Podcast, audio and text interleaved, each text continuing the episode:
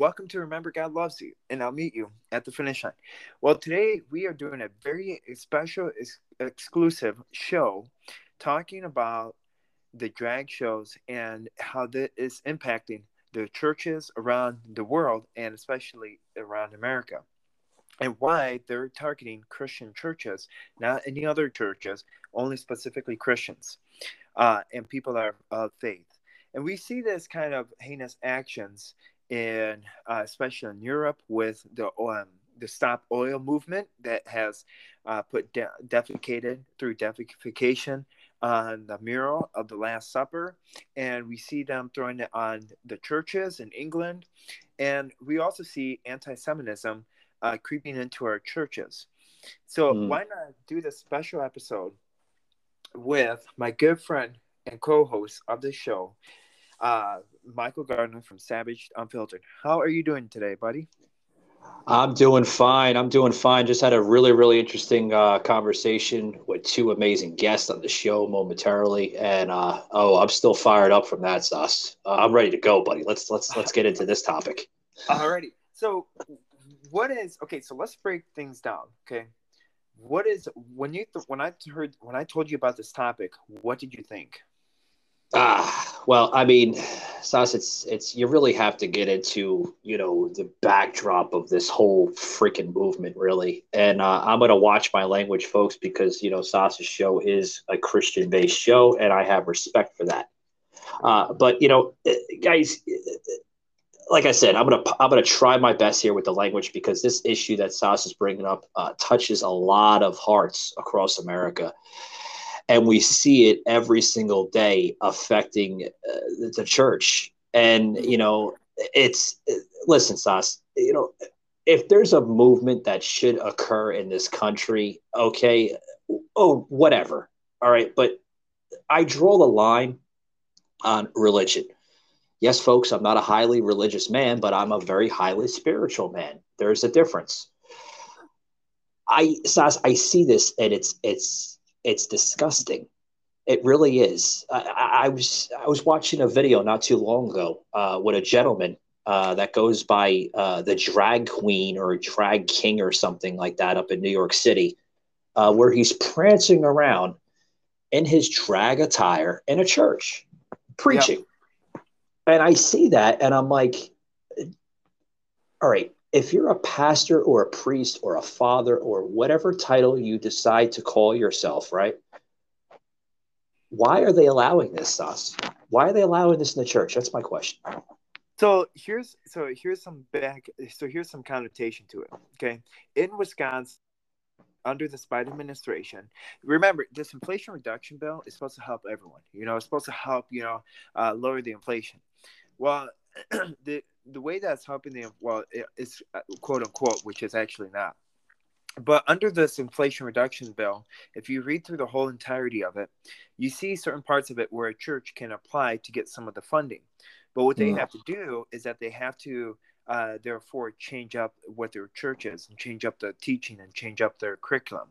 You know, and that's where they allow now these drag shows, and especially in Wisconsin, you can apply for a certain grant, and where your churches can compete, different other churches can compete in drag shows, like at your church or even being sponsored by your church, in order to get funding for your church building.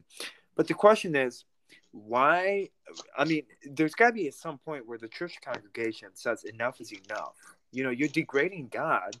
You're committing blasphemy, especially doing it on the altar.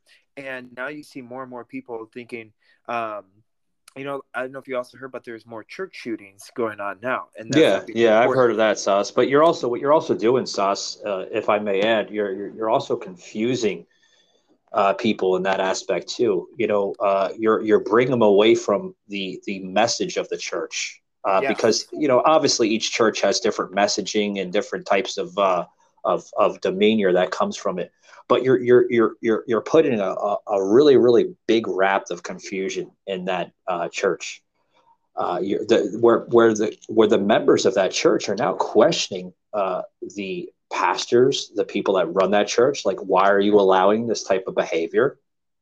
And you're going to see a lot of people turning away from a lot of churches or a lot of different types of religions. You know, mainly we're seeing it in Christianity churches, right? Christian churches and some level of Catholic churches. But I mean, more of it, it's affecting the Christian church. Well, people are going to walk away from Christianity, Saz, if they're going to allow this. You know what I mean? Yeah. And see, and now they're distorting it to what they wanted. You know, now they're distorting it to, well, this is what we expect the church to do. And like, if you guys don't apply, if you guys don't cooperate with what we say, then your guys are going to hypothetically get punished by paying extra taxes and by, you know, maybe losing certain programs and stuff. But at the same time, you also have to look at this, though. You know, what is the church, though, as well? Because a lot of people, like, to you, what does a church mean to you? Because I think we should go down to the basics, you know, and see where, you know, let's start off in the beginning. You know, when you think of church, what does that mean to you, Michael? It means besides a place. Besides wedding and funerals. Oh, yeah. I mean, it means, yeah, I get it. I mean, it means, you know, a place of peace, a place of relaxation, a place of, you know, gathering, you know, with family members, neighbors, friends. It's supposed to be a place of harmony, right? I mean, when you say this, Sas, to somebody, what does a church mean to you? Different people may have different aspects and different types of definitions of that. Mm-hmm. So my definition of that would be, you know, a place of relaxation, a place of peace, gathering with friends and a family. That's my definition. And I would go on top of it and add that a church is meant for gathering places from people all walks of life. You know, it doesn't matter if you're a Democrat, it does not matter if you're a Republican. Well, now let's talk about walks of life. When somebody says that, okay, Sas, well, you just said that a church means it's supposed to accept people from all walks of life. How come they can't accept the LGBTQ plus community? Well, now you're painting the direction on a different level. You know what I mean? But there's a fine direction, though. You can accept it, but then they expect to change their hearts. You know, when you attend a church, you're supposed to change the course of your life. You know, not live in sin. You know, you're supposed to change. Mm. You know, you're supposed to change your life, and that it's supposed to be in a good way. You know, for instance, but the bigger question then is that when you have churches that change, and you have churches that are tailoring towards this wokeness, you know, you can call this, you know, you start getting a big turnoff, and you start getting like, okay, what's really going on, and why are the churches more focused on money?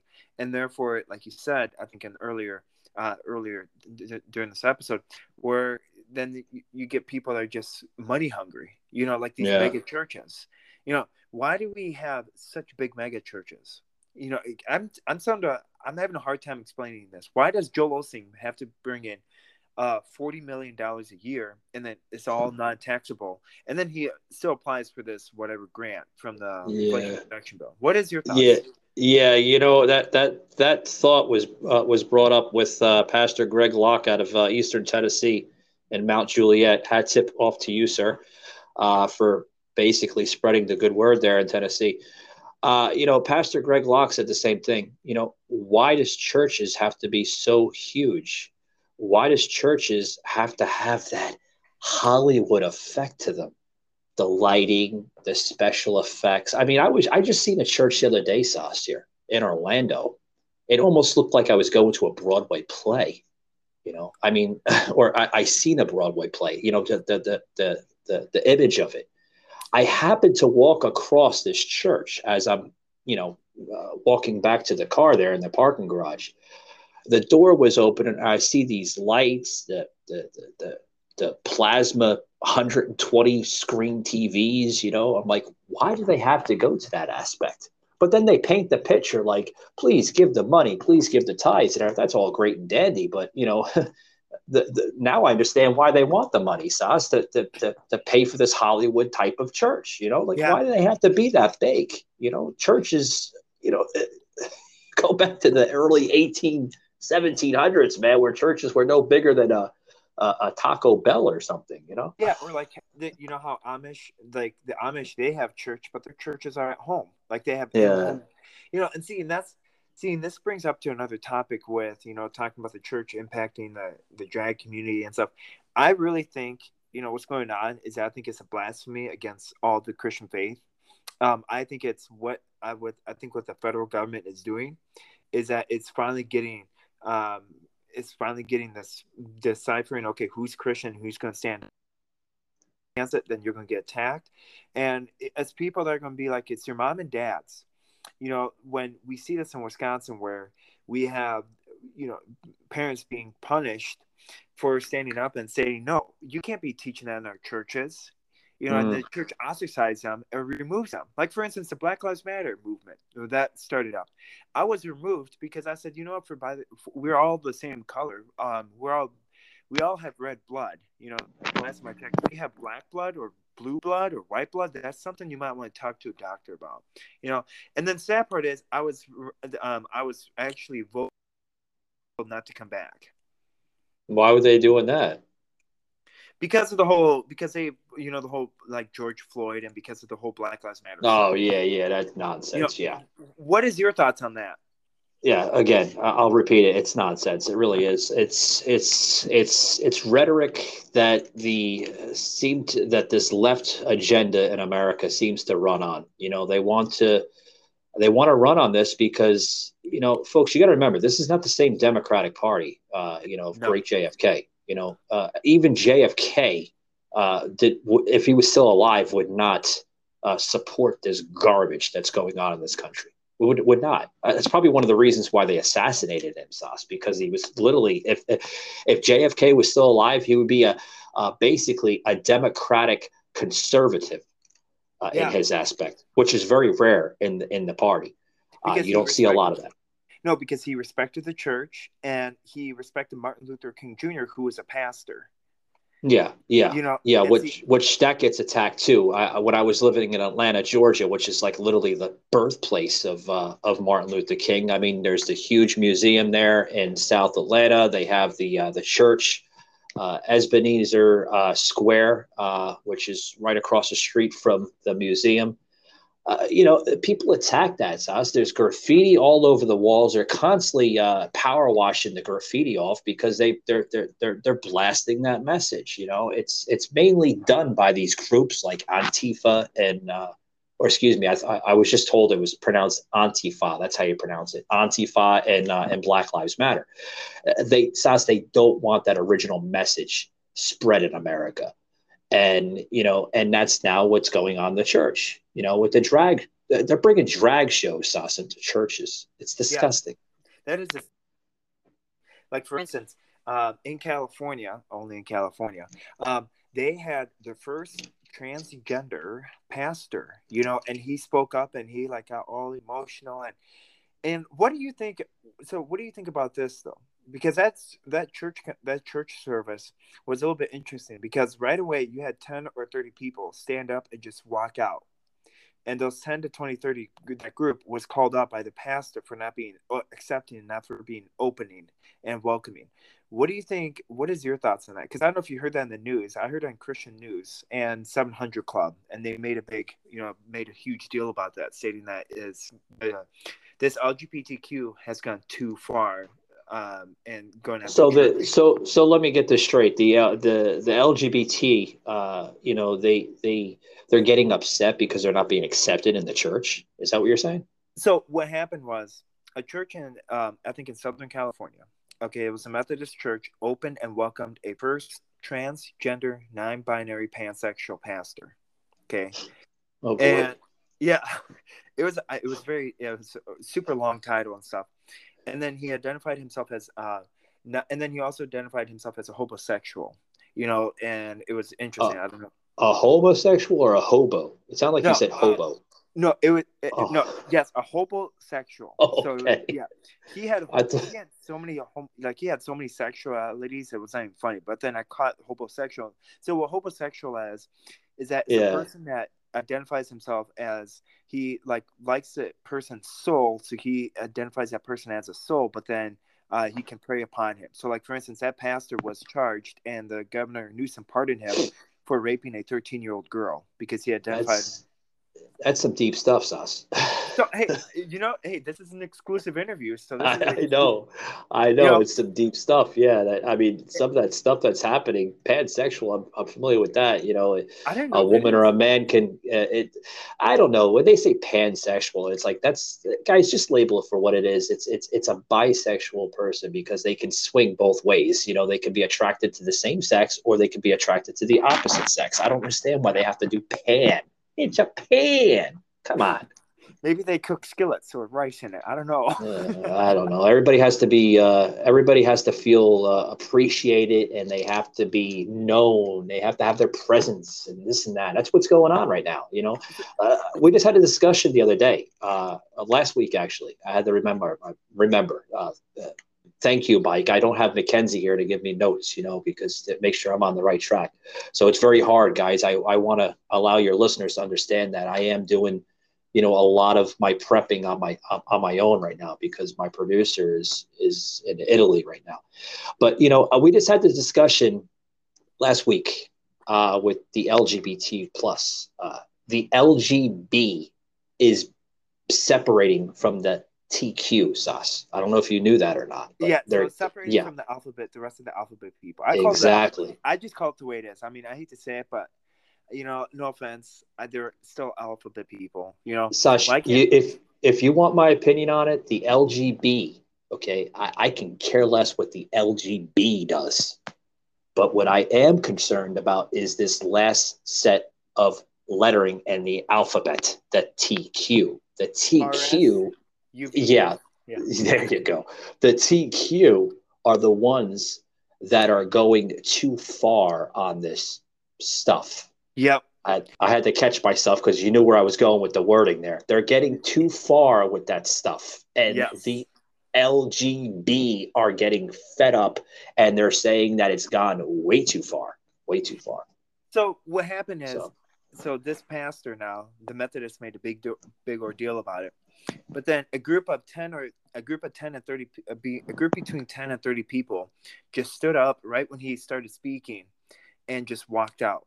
And apparently they spoke to some of them and they said that, no, we're walking out because this is not what church is meant for. Church is not meant for brainwashing.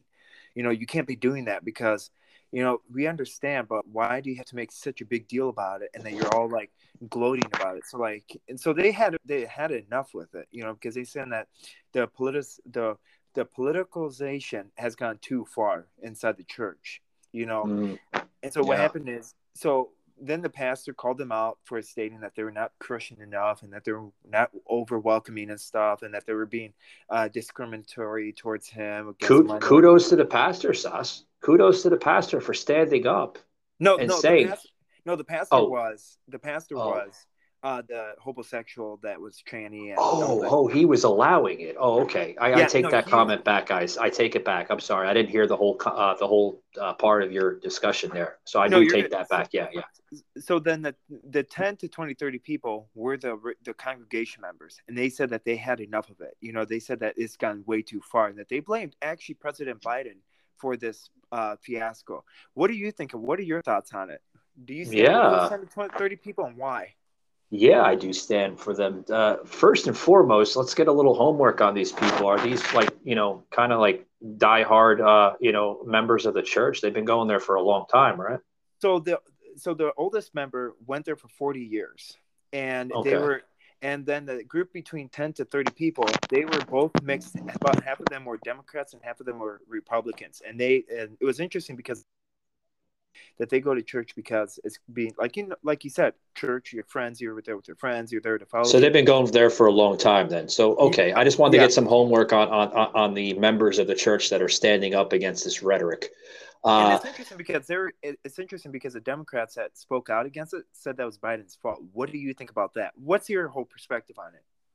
Well, yeah, I mean, you do have to blame, you know, blame it on a political level because obviously, you know, if nothing is being addressed on the political level, then yes, it needs to be blamed. But what also needs to be blamed is that, you know, just because it's a church, folks, don't expect your views as a transsexual, pansexual, whatever you're calling yourself tomorrow, don't expect that your views will be accepted in this church. And if it's not expected and accepted, don't get upset, because churches have been this way for over 3,000 years, folks. My math might be off by like 1,000 years or something. Let's just say 2,000 years. Church has been like this for 2,000 years, Sauce. They're not going to change like that, you know? No.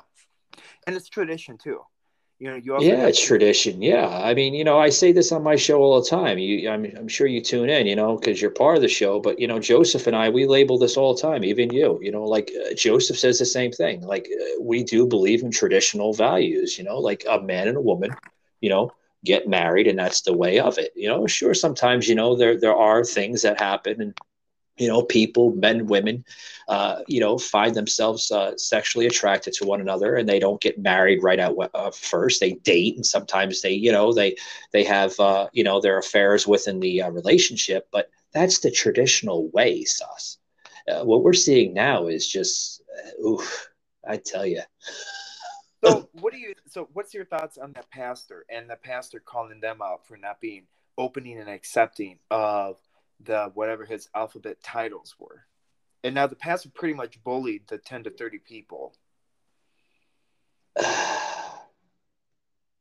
I at this point, I think the pastor is like, he's put in the corner now from this new group that's, you know, invading his church, because we are seeing an invasion now in the church from this group. Mm-hmm. They're trying to use the church to orchestrate their disgusting language as a group in the church. And when you have a group like this that's very strong, because it is, folks, it's extremely strong in this country. There's a strong presence right now with the transsexual world here in America. You know, they're using the church because, Sauce, they see it as a weak point. Yep. And they know a lot of pastors. There are a lot of weak pastors in this world that will not stand up to this strong presence in this country. And it's very sad that they have to use churches in order to get their way, Sauce. Yeah. Then this brings on to another question then. So last week, Tucker Carlson did a special on drag shows, you know, doing brunch drag shows. I caught that. Yeah. Yes. And they had one, especially they had one at the Madison Lutheran Church in Madison, Wisconsin this over weekend, and it brought controversy because they were the youngest girl there was 4 years old, and she was traumatized and she started crying. And then you had the youngest people was a 4-year-old girl, and the oldest was a 13-year-old. And it was Saturday night. It was a Saturday afternoon event with a family friend, and it was like a drag show for. When you have a 4-year-old girl crying and the mother is laughing at a church, I mean, it was at a church. It was an event at a church. What is your thoughts on that? Because now that actually has been shared around. I don't know if you saw that or not, but it came out. Yeah, I see the audacity. Let me say it right now from that to use the church as a stage prop. That's sus. That's out of control. It's more than disgusting. They're out of control, and then laughing. Oh my gosh. I'm surprised Tucker Carlson held his composure on that one. Yeah. And you saw that, and then I felt bad because that 4-year-old girl was crying and she wanted to get out, but her mother wouldn't leave her because she was having a good time. You know, come on, there's got to be some decency with their parents. I mean, with the parents. I mean, what are the parents like? I mean, what do you think? Why would you bring your kid to a drag brunch show on a Saturday afternoon and you bring a 4-year-old daughter with you? I mean, well, this goes back to the show that we had with you know, with the idiot there, Tommy Vacation, you know, with the Dallas event, you know, like, I mean, you know, if you can't understand that there's a problem there, you know, like bringing kids into an environment like that. First of all, folks, the issue I'm talking about is their parents that are bringing children into nightclubs. Yeah, gay nightclubs, and they think there's nothing wrong with it. You know, we had a discussion with this idiot. I'm not plugging in the whole name, Tommy Vacation, right? You know, with him saying, "Oh, there's nothing wrong with that." Well, you think there's something wrong with that? Like, well, why do you think there's something wrong with that? Were they drinking? oh, so they have to drink for you to understand that there's a problem.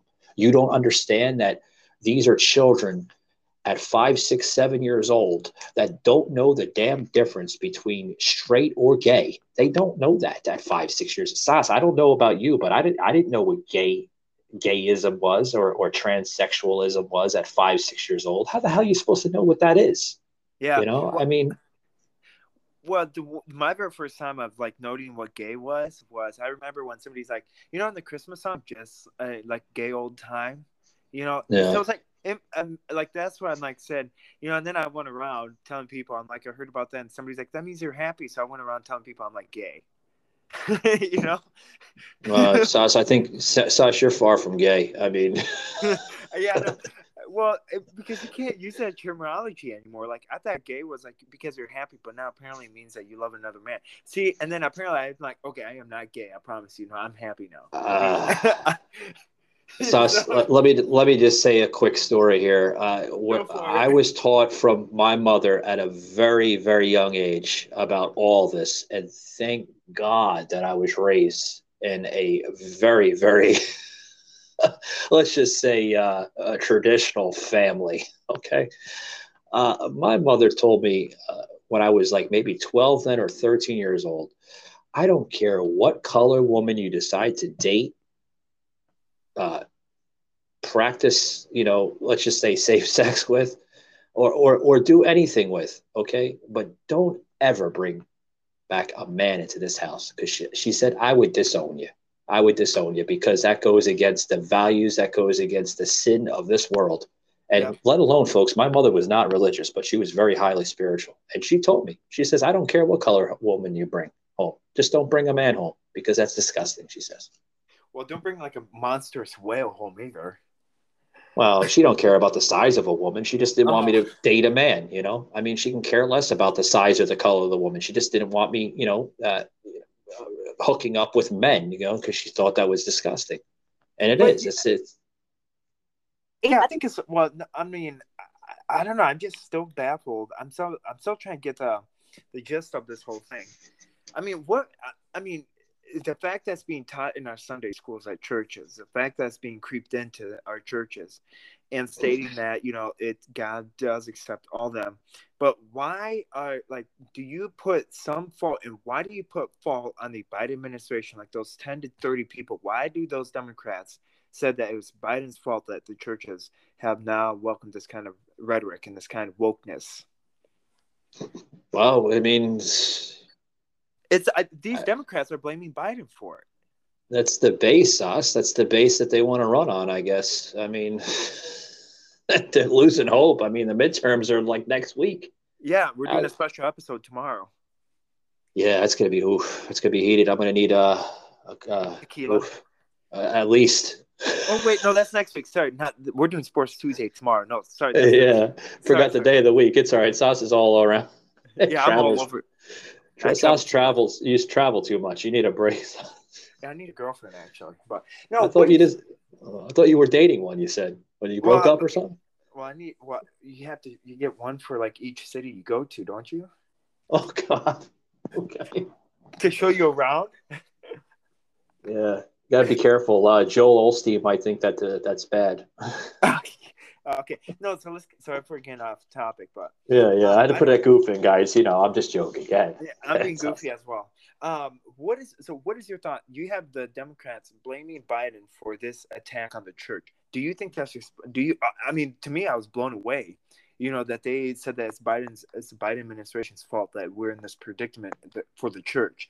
I mean, what do you think? Or do you think that they're just saying that, well, if it was under President Trump, they'll blame President Trump? Why is it our fault? I still don't understand why Biden's going this way. Like, why is it our fault? Like, we're not the president, Mr. President Biden. We're not the president. We don't run this country. We don't make policy. We don't make law. We don't make any of that. So how is it our fault? Like, how are we? So basically what I'm trying to point out, folks, is basically you have a president right now that's looking at the American people as a threat. He labeled this very accurately a couple months ago that we are a threat to democracy, and the MAGA Republicans are the real terrorists in this country. We're the real people. We're the people that are creating real problems in this country. Well, I guess you know what's going on, Sos? We the people are putting a big effect on the president of the United States, because when you have a president saying that it's our fault of why the churches are the way they are, why America is going down the way it's going, and this and that, well, guess what? Who's winning and who's losing, Sos? That's my question. That's my answer too. And who's desperate? So, this brings on to another. We're winning, Sos. I mean, you know, to blame us and then blame the president. Apparently, the president of the United States is caving in, and we're winning. We the people are winning. True, and that what he's trying to do is that. Well, if I can attack the church, then the church has got to complete. Then it's got to comply with. Like, for instance, a major church in Joel Osteen endorsed Beto O'Rourke, you know, for governor. Yeah, I seen that. What is your thoughts? I mean, we're talking about midterms and we're talking about the churches. What is your thoughts on churches endorsing Democratic candidates that clearly hate their guts? They're endorsing a Democratic candidate. Well, apparently these churches have decided to go woke. But are they endorsing the candidates for political reasons, Sos? Or are they endorsing candidates for other choices to get more of these woke members into their church? That's my question. That is a question that is a very good question. Yeah. Like, what? Why are they really endorsing them? Obviously, it could work both ways. It can go on a political scale, or it can go on a scale that they need more members in that church because of a funding issue. Because if these churches are more worried about funding to make their churches look like Hollywood, all right? I mean, that's not a church I would want to go to, Sos. No, or like a church that now stated. I was at a conference, at a pastoral conference, a couple of weeks ago. You know what I heard for the first time ever? You're going to like this. I heard that Jesus was communist, and so that's why we need more communism. Communist, yes. How the hell are these people labeling Jesus as a communist? Like, these people weren't around when Jesus walked the earth. How communism, Sos, I don't even think was a thought or a terminology 2,000 plus years ago. No, I think none of that. I don't think Jesus knew he was communist. I mean, you got to think of that. Why would you say that now? So now what you're stating now is, but see, these are the pastors that are teaching the churches, stating that we have to be pushing for communism. But Sos, think of the terminology. Again, go back 2,000 plus years ago. Communism wasn't even born back then. Socialism, fascism, that wasn't born back then. No. The only thing that they had was hatred, because, you know, if you said the terminology communism or socialism or fascism 2,000 years ago, people would look at you with five different heads, and they would not understand. They would stone you. They'd probably hang you or something on a tree. Yeah. But I mean, you know, they would look at you with different types of, you know, like I mentioned the word five heads. They would look at you with five different heads, and they wouldn't understand what you're referring to. You know, like the teaching today is off. It really is. Yeah, and I was absolutely blown away. I'm like, why would you be telling your church congregation that Jesus is communist? That is, like, far from it. So I'm like, that's just, like, it blows my mind. I'm like, you can't be teaching people like that, because what do you expect a young little kid that goes to church and he hears that? He's like, oh, Mom, it's okay to be communist? Oh, yeah, of course it is, because our pastor told us it's okay to be communist. So what does it look like? I mean, you're teaching this next generation. I mean, it's manipulation, Sos. It really is. Absolutely. Like you just said. I mean, manipulation, If anything, Jesus was an educator. He wasn't a communist. He was an educator. He was educating his people in Israel, of course. Yeah, and he was educating how to live a godly life, how to live a life that loves people, and how to be like transparent in how you if you work, you're going to receive something, but you also have to work for something. You can't rely on Roman Empire to. So that's being humble. He was trying to teach people to be humble and understanding and accepting. Yeah. But now they're using that, like these transgender people are using that against the church. They're using that. They're like, well, if Jesus said that, you know, you should accept everybody, how come you can't accept us? Well, you're going after, well, now, folks, you're going after traditional values, not only in America, but you're going after traditional values across the entire planet. Yes. Not the United States. There's other countries in Europe, you know, France. I know there's a lot of views on this in Italy. I just had a discussion with Mackenzie here a couple days ago on the phone on this key issue. You know, how is the spiritual aspect in Milan there? And she told me, like, you know, Michael, like, it's just the dialogue here in Italy, it's nowhere near the dialogue you would see in the United States. She went to church actually this past week on a Wednesday there. And none of the stuff that you see in the church here in the United States was shown there in Milan. It was a very small church, Sas. They practiced a lot of traditional it wasn't Christian, folks. You got to remember, she's in Italy, so it was being taught on a Catholic aspect. So, you know, there was a lot of traditional Catholic ways, but it wasn't that new Catholic, because when people hear Catholic, they think of, you know, on a bad scale. Sometimes Catholics, they don't practice that tradition. You know, they go off scale a little bit, but it wasn't like that, Sas. It was very traditional, very almost similar to like an old country Baptist church in a way. Yeah. Boy, where did that go? I mean, you got to be looking at Italy. You got to be looking at other churches around the world, and you got to be looking at America, and the churches got to be laughing at us. Yeah, the whole world is laughing at the United States right now, what we're going through. I mean, You know, you got a president that literally doesn't know Sunday through Monday, doesn't understand anything that's going on, and, you know, our congressional leaders allow it.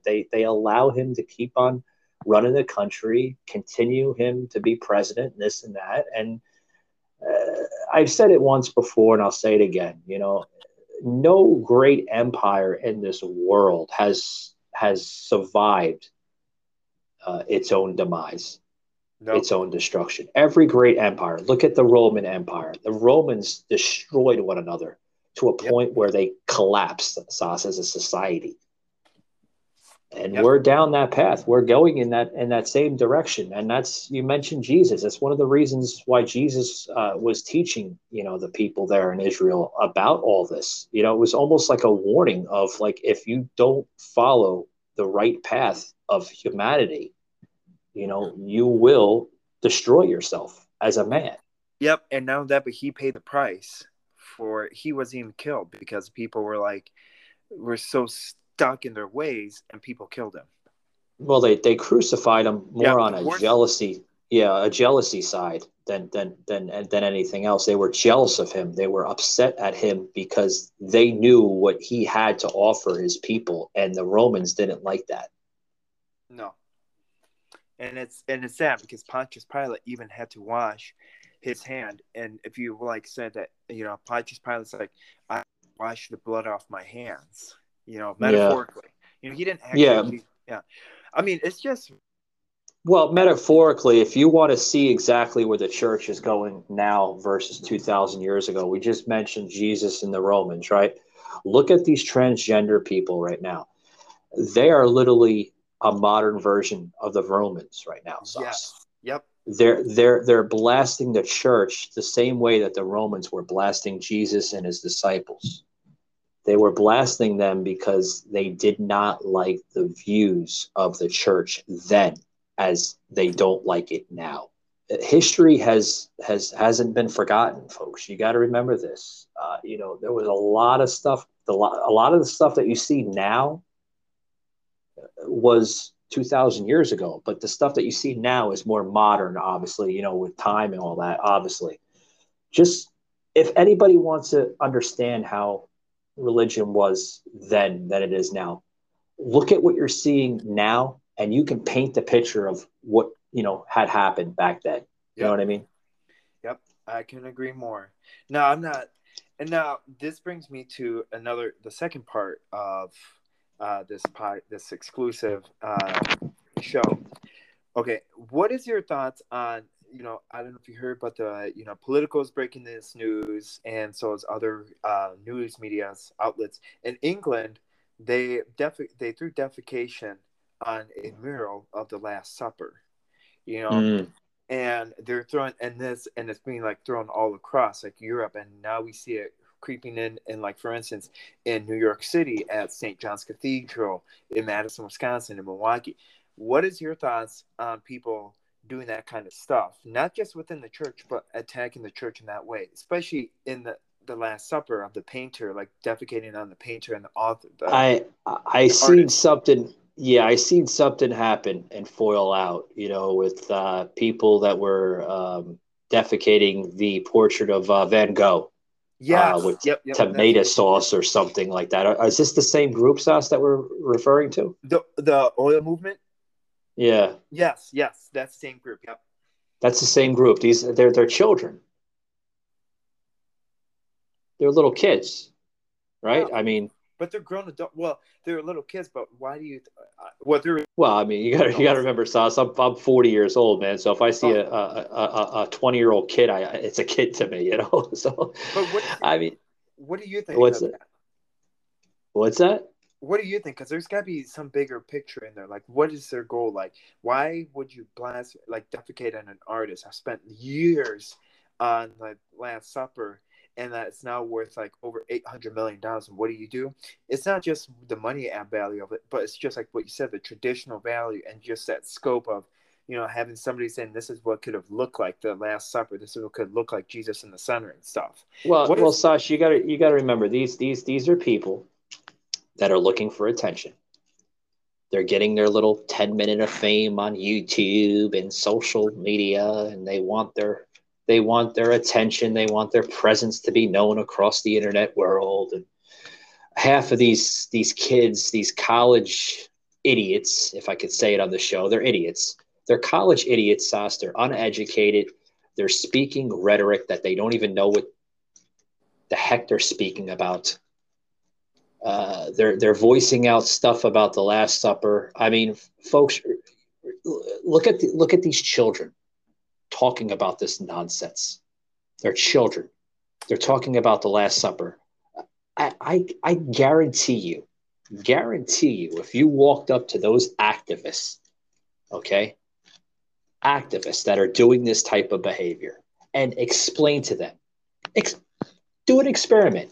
Obviously, a lot of us don't have the leisure opportunity to fly across to Europe and talk to these children that done this heinous act. But just go to your local area of anywhere you live in the United States, because I guarantee it's happening here the same way that it's happening over there in Europe. Yep. And talk to these activists and ask them a history question. Why do you feel the way you feel about the Last Supper? Okay, you might get a clearer, you might get an answer that just doesn't make sense. Normally, you get an answer that doesn't make sense from that. Yeah, and then you ask hold on, Saz. Then go into question them about a history mark about the Last Supper. I guarantee you, almost 100% guarantee you, that they will not understand anything about the Last Supper. If you don't understand about history, how are you protesting about it? How are you voicing your opinion about it? I mean, it doesn't make sense. At that point, Sauce, they're just doing it for attention, you know? And so my question to you then is, what does the Last Supper mean to you? What do you know about the Last Supper? Because I think I should ask the same question to you. What does it mean to you? What it means to me is I can give you similarity to it, you know. It might be off by a little bit, but I'll give you my personal opinion about it. Go for it. On a positive scale, okay? The Last Supper was about how Jesus literally met with his disciples, and the name the name of the of this history mark here is the Last Supper, right? It was literally the Last Supper with Jesus and his disciples, his loyal disciples, and they met in a in an area. I think it was like a undisclosed area, right? Sauce. They kind of kept it like hidden from the undisclosed. Romans. Exactly. They had it. They kept it undisclosed from the Romans and other people that were literally attacking them every single day, even in their fellow village there in Israel. That he met with his disciples to try his last attempt in order to preserve the average world, so to speak, back then. Try to save some of what was going on. There was a lot of blaspheming back then. There was a lot of attacking. There was a lot of sin upon every level back then. And he was trying to get his disciples, because you got to remember, folks, some of his disciples were committing sin too. Yep. Okay. He was trying. Yes, he was trying to educate his own disciples in following the right way of a path for humanity without committing sin. And that was his last attempt. And he said, this is going to be our last meeting, our last supper that we have together.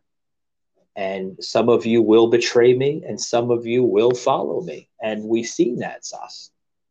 That's my view on it. You know, my view is like he tried. That was his very last attempt, Sas. And a lot of people feel that he failed, but a lot of people thought that he succeeded, because there was a lot of people that cried after his death, and they finally understood what Jesus meant after all that time. Yeah, you know, and how cool. And well, okay, to think, imagine. Well, we're gonna kind of get like, you know, if I were at the Last Supper and Jesus, like, there's gonna be one, like, for instance, like Judas or Peter. Peter's like, well, Jesus, I'm not going to, why would I betray you? You know, it's like found in the Bible. If Jesus told me, like, if I were to sin with Jesus and he stated that one of you guys, like you said, some of you guys are going to betray me and some of you guys are going to follow me. I'd be looking at myself and I'm wondering, oh, Lord, give me the strength not to betray you. And even Peter, his best devoted individual, even betrayed him too at the threes once. But three different times, you know, when somebody's like, when the Roman guards asked, do you know who this man is? You know, and Peter was worried because he might have, you know, paid the same punishment as Jesus did. And he's like, no, I do not know this individual. And that crow, something happened, and like the three strikes were out. And some of the Roman citizens, like, wait, you were with that man that got crucified, and that's getting crucified. And Peter's like, no. And third time. And then you also have, you know, so I think of that, and I'm like, man, even the most devoted individuals, like you said, were not with it all. And how sad is that? You know, that they even weren't strong enough to. Well, Sus, you got to remember, some people are gonna, you know, they're gonna fall off the, you know, the wagon, so to speak, a little bit, and you even see that today in today's times where people fall off the wagon. You know, mentioning. You know, some people are addicts. You know, they're trying to get better. They fall off that wagon and. They fall into the trap, you know. You can get into a spiritual aspect of it, you know. They're falling into the trap of the devil, and the devil wants them to do that, all that. But you also got to remember too, as much as our world will evolve, because it is evolving, right? We're becoming more evolved as humans, and humanity is constantly evolving. Like, you're going to see different types of species of race here in this world that is going to commit to acts of violence and, you know, and sort of this rhetoric. But my question is, what is driving these people, these transgender? I want to get back to your topic here, because this is important here. And I want to address this to some of your listeners that tune into your show. What is driving these type of individuals, these type of people to try to use, we'll use the word invade, right? To invade the church. Why are they choosing the church to speak of their message in the transgender world? Why are they using the church? There's so many different venues, Sas, that they can use. They can use stadiums. They can use, you know, street corners. They can use parks. but they're using the church for an example. Like, why do you think that is? I think because that's where you have your traditional families at, and that's where you have like your mom and dad that like work really hard, your mom and dad, and they bring their kids and they're like, all right, kids, it's time to church. It's like 9 o'clock. Let's get in your Sunday dress and get in your Sunday suit and let's all go together as a family. And, you know, I think when they go there and they're just living their life because they work hard and they go there, and then what happens? The LGBTQ, the alphabet people are attacking the service. And so now you have the kids questioning parents, and they're like, the parents are like, well, they're confused, and they don't know the answer because they're new to this. So they are confused, you know, like I would be confused too if I was sitting in a church and all of a sudden, you know, a man that's wearing female clothing comes up and starts, you know, preaching, you know, not traditional preaching, because what we're seeing right now, Sas, and, you know, for your listeners that are tuning in, we're seeing a different form of preaching on a different level, a dangerous form of preaching. Propaganda. We're seeing exactly manipulation, too. Yeah. We're seeing that these group of people, right? I want to use the term TQ, okay? Because I've said this even on my show. The TQ is doing all this rhetoric. Not the LGB, but the TQ. The TQ are taking it to another level because the gays, lesbians, and bisexuals are even speaking out against the transgender and the queer of this group, saying Isn't that ironic? Yeah, they're saying that it's going too far, way too far. And at what point do you think will the church rise up and say, okay, enough is enough? And how they start doing that is they start like bringing it to like the church elders, and the church elders vote them out, like vote the new pastor out. It will get to a point, Sas. It will get to a point, but what's going to happen is you're going to have this group, this dangerous group that's using the church right now. You're going to have this group literally hijack free speech and hijack freedom to assemble. Yeah. Because yes, folks, yes, even in a church, people do have the right to use those two constitutional amendments called free speech and free to assemble, meaning that they can assemble even in a church. Now, what it's going to do, it's going to cause a lot of division. It's going to cause a lot of, you know, diversity issues. And we're seeing that right now, diversity getting played out in the church. And we're seeing a lot of dividing, you know, it's dividing the church because you're seeing some people speak up against it. And you're seeing some people that are long life members of the church literally jump on that bandwagon, you know? Yeah. And it's scary to think about. It's extremely scary. Yeah. If nothing gets done, Sas, you're going to have the church reform within time. This was said for good either. Yeah, this was said 2,000 years ago by historians and scholars that wrote in the Bible. And, you know, for some, maybe you might have a couple listeners that are Buddhists and everything that believe in the scrolls and everything. This was even said in the scrolls too, Sas, that you had historians, scholars. Okay, guys, I do apologize for some of Sas's Christian listeners, but there are people that do believe in the Buddhists with the Chinese and with other areas of the world, that there were national historians that wrote and scholars that this was going to happen in religion 2,000 years later. Yep. And we're seeing it right now, Sas. And even in the Quran, you know, even people in the Quran, that even the Quran. That's scary. I didn't mean, Sas, I'm sorry. I didn't mean to bring that up, but I thought that was very good relevancy to bring into your show because it's true, actually. You know, you do have, you know, scholars, even back then, even modern scholars today that's seen that, you know, and you mentioned the Quran too. Yeah, of course. Absolutely. Yeah.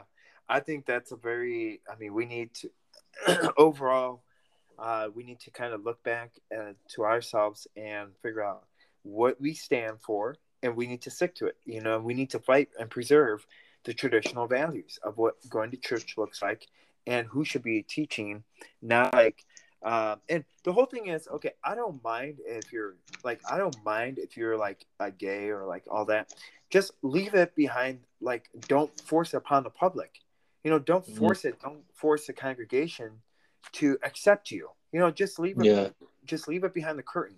You know, well, here's a question for you, Sauce. Okay. And hopefully no one gets upset by me asking this question. Okay. What is your view on the pride flag being flown in churches? Oh, I think that's blasphemy. That's not, that's absolutely disgusting. Because I think that's, you know, when you have the pride flag, you're pretty much blasphemy, and you're pretty much welcoming, like what the Methodist pastor said, you know, and you're pretty much calling out saying, well, your traditional values don't matter anymore, you know. So I could tell you the same thing, Sas. I mean, I know a lot of people that are not religious. They don't go to church, and they're not even spiritual. They don't believe in religion. They don't believe in spirituality. They don't believe in that. And I respect that, right? You know, but here's the thing. They even agree. Folks, these are people that are not spiritual or religious, and they even agree with me and others that pride flag being drapered down in front of a sacred building known as a church or any type of sacred ground is a form of disrespect. Yeah, it's disrespect to the church. It's disrespect to the people that wake up every morning, every Sunday, every Wednesday, or whatever service they intend to go to, and they look at that as a form of disrespect and a form of just zero tolerance from that church, because it's zero tolerance right now, Sas. The church is not looking at that as a high threat. They're like, oh, yeah, it's okay.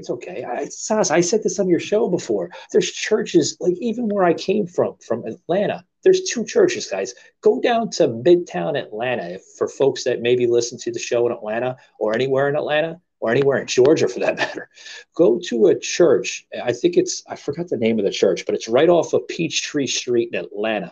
There is a pride flag being drapered down in front of that church. I just seen a church not too long ago here in Orlando, Florida, that has the very same flag. There are more churches joining this, Sas. Like, why are they going this way? Like, what are they really teaching then? They're teaching the kids that it's okay to be gay and it's okay to explore your sexual fantasies because you might feel that you're not important enough. I mean, come on. Yeah, I think that's a very, very, very dangerous line that people are. I mean, it's a very dangerous line that people are going at, and the course of action and the way that they're stepping in. And here's something, Sas. You know, here's something for your listeners, right? If you want to practice that, go do it in college or something. If you're not highly spiritual or highly religious, go experiment with your sexual fantasies then, because I think that the college scene is very appropriate for that then, right? I mean, but don't bring it into church. Don't bring it into people that wake up early in the morning and they practice their beliefs, whether it's on a spiritual or religious scale. Don't bring that into that. Don't manipulate the church. The church is the last, I think, Sas, in my opinion, and even spirituality. Spirituality and religion is the last hope for humanity. It really is, because you need a belief system in this world. If you don't believe in something, whether it's Jesus or you don't believe in gods or you don't believe, you can even believe in trees if you want to go to that extreme, thinking that trees are a great world of meditation, because I do. I look at meditation at a very high level, and I think it's a tremendous exercise to get your mind straight. Don't destroy something that literally is the last hope for humanity. Don't do that. And America was founded upon that.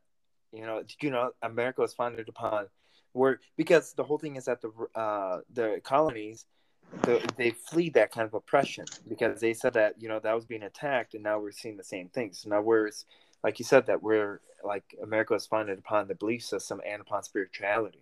Yeah, you can't mention Christopher Columbus today because they think he was a racist, which I think is nonsense if you ask me. You're funny. So hey, that's true though. Well, I want to say, Michael, thank you so much for tuning in. Do you have any last final thoughts with the special episode we talked about? Do you have any final words or something? Yeah. I got some final words here. Again, folks, I know we're facing some tough, difficult times here in this country, and we are. It's no doubt about it. But please, guys, whatever your belief is, whether, again, it's on a spiritual or religious belief or any type of belief system, don't feel that, there is no hope in the end, because there is hope, folks. You have to continue fighting, not in a bad way, but in a good way, because we are living in tyrannical times, folks, literally tyrannical times. We are being pressured against our own beliefs. We are being pressured against our own views and thoughts. And don't let them win, folks. Don't let them win, because there is always tomorrow. Today might be bad, but tomorrow will be awesome. And that's my final thoughts on it, Soslan. Yep, and what a great note to end it. Well, guys, I hope you guys have a blessed day, and remember, God loves you, and I'll meet you at the finish line. Bye.